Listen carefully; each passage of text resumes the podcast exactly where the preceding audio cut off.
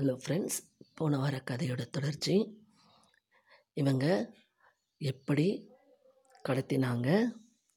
அந்த ஆஃபீஸ்க்கு பத்து பேரையும்.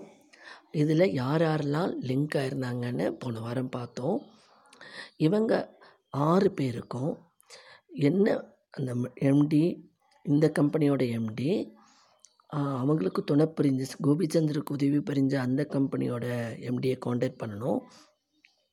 ப்ளஸ் அவங்களுக்கு உதவி பண்ணி பண்ண ஜெர்மனியில் இருக்கிற இந்த ரெண்டு ஃப்ரெண்ட்ஸு வேலை பார்க்குற கம்பெனி முதலாளி. இவங்க ஆறு பேரும் சேர்ந்து ஆறு பேருக்கும் இந்த மூணு எம்டியும் சேர்ந்து தான் ஒரு முடிவு எடுக்கணும் என்ன முடிவு எடுக்கிறாங்கன்னு இன்றைக்கி பார்க்கலாம். இவங்களை எல்லாரையும் கூட்டிகிட்டு மரியம் அந்த ப்ராஜெக்ட் பண்ணுற கம்பெனிக்கு வந்துடுறாங்க. வந்த உடனே கோபிச்சந்தருக்கு ரொம்ப ஷாக் ஆகிடுறது இவங்களை பார்த்ததும். அவங்க ஒன்றுமே பேசலை. இந்த எட்டு பேரையும் அமைதியாக போயிட்டு கெஸ்ட் ரூமில் தங்குங்க. நாளையிலேருந்து நீங்கள் உங்கள் ப்ராஜெக்ட் பண்ணலான்றாங்க.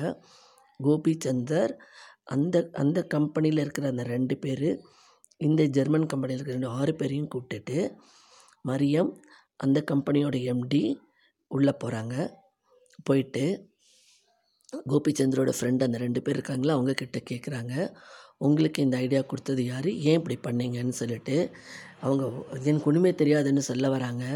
அப்போ அந்த அடியால் ஓங்கி ஒரு அற அறையும் போது எல்லா விஷயத்தையும் அவங்க சொல்லிட்டாங்க. இனிமேல் மறைக்கிறதுல ஒரு பிரயோஜனமும் இல்லை. உங்கள் கம்பெனி எம்டிக்கு நாங்கள் ஃபோன் போட போகிறோம் நீ வந்து உண்மையை சொல்லு அப்படின்னும் போது உண்மையை சொல்லிடுறாங்க. கோபச்சந்திரன் இந்த மாதிரி எனக்கு வந்து நல்ல பேர் வாங்கணுன்றதுக்காக தான் நான் பண்ணி நாங்கள் சீனியர்ன்றதை ப்ரூவ் பண்ணணுன்றதுக்காக அவங்கள கடத்தி வச்சுட்டு நம்ம மரியம் ஹெல்ப்போட நாங்கள் பண்ணி ஷைன் ஆகிடலான்னு நினச்சாங்க. எங்களுக்கும் கொஞ்சம் நாலேஜ் இருக்கிறதுனால நானும் உங்களுக்கு ஹெல்ப் பண்ணுறேன்னு சொல்லியிருந்தேன். ஆனால் பணம் கேட்டு சொல்லி எங்களை தொந்தரவு பண்ண சொன்னது இந்த ஜெர்மனியில் இருக்கிற இவங்க தான் நம்ம ஆறு பேரை ஷேர் பண்ணிக்கலான்னு அப்படின்னு சொல்கிறாங்க அப்படின்னு சொல்லும்போது மரியம் கோபச்சந்திரவன் நல்லா கேட்குறாங்க உங்களுக்கு உங்கள் முதலாளி அவ்வளோ செலவு கொடுத்து உங்களுக்கு சீனியர்னு மரியாதை கொடுத்து அத்தனையும் வச்சுருக்கும் போது உங்களுக்கு உங்களுக்கு ஒரு நீங்கள் என்ன செய் நீங்கள் ஆதிலேருந்து வேலை பார்க்குறீங்கன்றதுனால தானே இந்த மரியாதை. அப்படி இருக்க இன்னும் என்ன மரியாதை உங்களுக்கு வேணும்?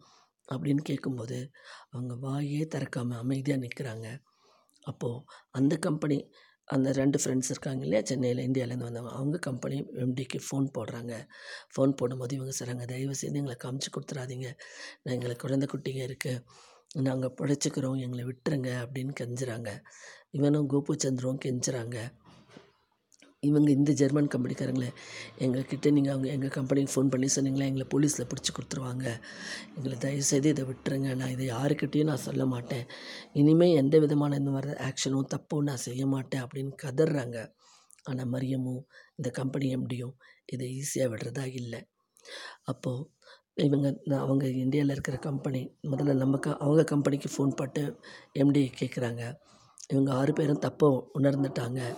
இப்போ நம்ம என்ன பண்ணலாம்? இவங்களை மன்னித்து விட்டுடலாமா? இல்லை இவங்களுக்கு வேலையை விட்டு எடுத்துடலாமா? என்ன டிசிஷன் பண்ணலாம்? அவங்களும் சொல்கிறாங்க அவங்க கம்பெனிக்கு சொல்கிறாதீங்கன்னு இவங்களும் சொல்கிறாங்க கம்பெனிக்கு சொல்லாதீங்கன்னு. கோபச்சந்திரம் காதில் காலில் விழுந்து கதறாங்க.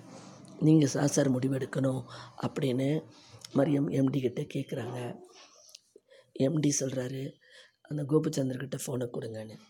ஃபோனை கொடுக்கும்போது அவங்க ஃபோன்லேயே கதறாங்க என்னை மன்னிச்சு விட்டுருங்க. நாங்கள் வந்து ஒரு நல்ல பேர் வாங்கணும் இந்த ப்ராஜெக்ட் பண்ணின்ற எண்ணத்தில் தான் பண்ணோம். எங்களை தயவு செய்து வேலையை விட்டு எடுத்துடாதீங்க எங்களை போலீஸில் மாட்டி கொடுத்துடாதீங்க. அப்படின்னு எவ்வளோ கெஞ்ச முடியுமோ அவ்வளோவும் கெஞ்சுறாங்க. அப்போ எம்டி என்ன செய்யறதுன்னு தெரியல. அவங்களும் சொல்கிறாங்க எங்கள் எங்கள் எம்டிக்கு ஃபோன் போட்டுறாதீங்கன்னு. அவங்களும் கெஞ்சுறாங்க. இப்படி பேசிகிட்டு இருக்கிற போது எம்டி சொல்கிறா எம்டி சொல்கிறாரு மரியம் கிட்ட. நாம் வந்து இவங்களை மன்னிக்கிறதும் மன்னிக்காததும் நம்ம கையில் இல்லை. இவங்க கடத்தி வச்சாங்கல்ல அந்த எட்டு பேர். அவங்க என்ன முடிவெடுக்கிறாங்கன்னு அவங்கக்கிட்ட நம்ம பேசுவோம். அதுக்கப்புறம் இவங்களுக்கு ரிலீஸ் பண்ணலாமா இல்லை வேலையை விட்டு தூக்கலாமா என்னன்றத நம்ம பார்க்கலாம். என்ன சொல்கிறீங்க அப்படின்னு அந்த கம்பெனி எம்டிக்கிட்டையும் கேட்குறாங்க அவர் சொல்கிறாரு இதுவும் நல்ல முடிவு தான் ஓகே. ஆனால் நம்ம கோபுச்சந்திர மேலே நாம் ஆக்ஷன் எடுக்க முடியும். அந்த கம்பெனிக்கிட்ட அவன் காமிச்சு கொடுக்கக்கூடாதுன்னு சொல்கிறாங்க இவங்களும் காமிச்சு கொடுக்கக்கூடாதுன்னு சொல்கிறாங்க அதுக்கு நம்ம என்ன பண்ணுறது அதுக்கு நம்ம எல்லோரும் உட்காந்து தான் நம்ம உட்காந்து பேசி அவங்கள மன்னிக்கிறதா இல்லை தண்டனை கொடுக்கறதான்னு அந்த எட்டு பேர் இருக்காங்க இல்லையா? கடத்தி வச்சவங்க. அவங்க தானே அதில் ரொம்ப அஃபெக்ட் ஆனவங்க. அந்த எட்டு பேர் என்ன சொல்கிறாங்களோ அதுபடி நம்ம முடிவெடுப்போம் அப்படின்னு அவர் சொல்கிறாரு அந்த எட்டு பேரையும் ரூமுக்கு வர சொல்லுங்க அப்படின்னு எம்டி சொல்கிறாரு அவங்கக்கிட்ட நம்ம பேசிவிட்டு இவங்களுக்கு முடிவெடுப்போம். இவங்க ஆறு பேரையும் தனியாக ஒரு ரூமில் வச்சு பூட்டிடுங்க. அந்த எட்டு பேரை கூப்பிட்டு பேசுவோம் அப்படின்றாரு. மரியமும் அந்த எம்டியும் சரி நம்ம அந்த எட்டு பேரையும் கூப்பிட்டு பேசுவோம் அப்படின்றாங்க. இன்றைக்கி எபிசோடு இதோட முடியுது. இதனுடைய நிறைவு பகுதி நாளை அந்த எட்டு பேரும் எம்டியும் மரியம் எல்லாரும் சேர்ந்து என்ன முடிவெடுத்து இந்த ஆறு பேருக்கு தண்டனை கொடுக்குறாங்களா? இல்லை மன்னிச்சு விடுதலை பண்ணுறாங்களான்னு பார்க்கலாம். ஓகே ஃப்ரெண்ட்ஸ் இந்த கதை உங்களுக்கு பிடிச்சிருந்தா லைக் பண்ணி ஷேர் பண்ணுங்கள் மீண்டும் நாளை இதன் தொடர்ச்சி நிறைவு பகுதி வரும்.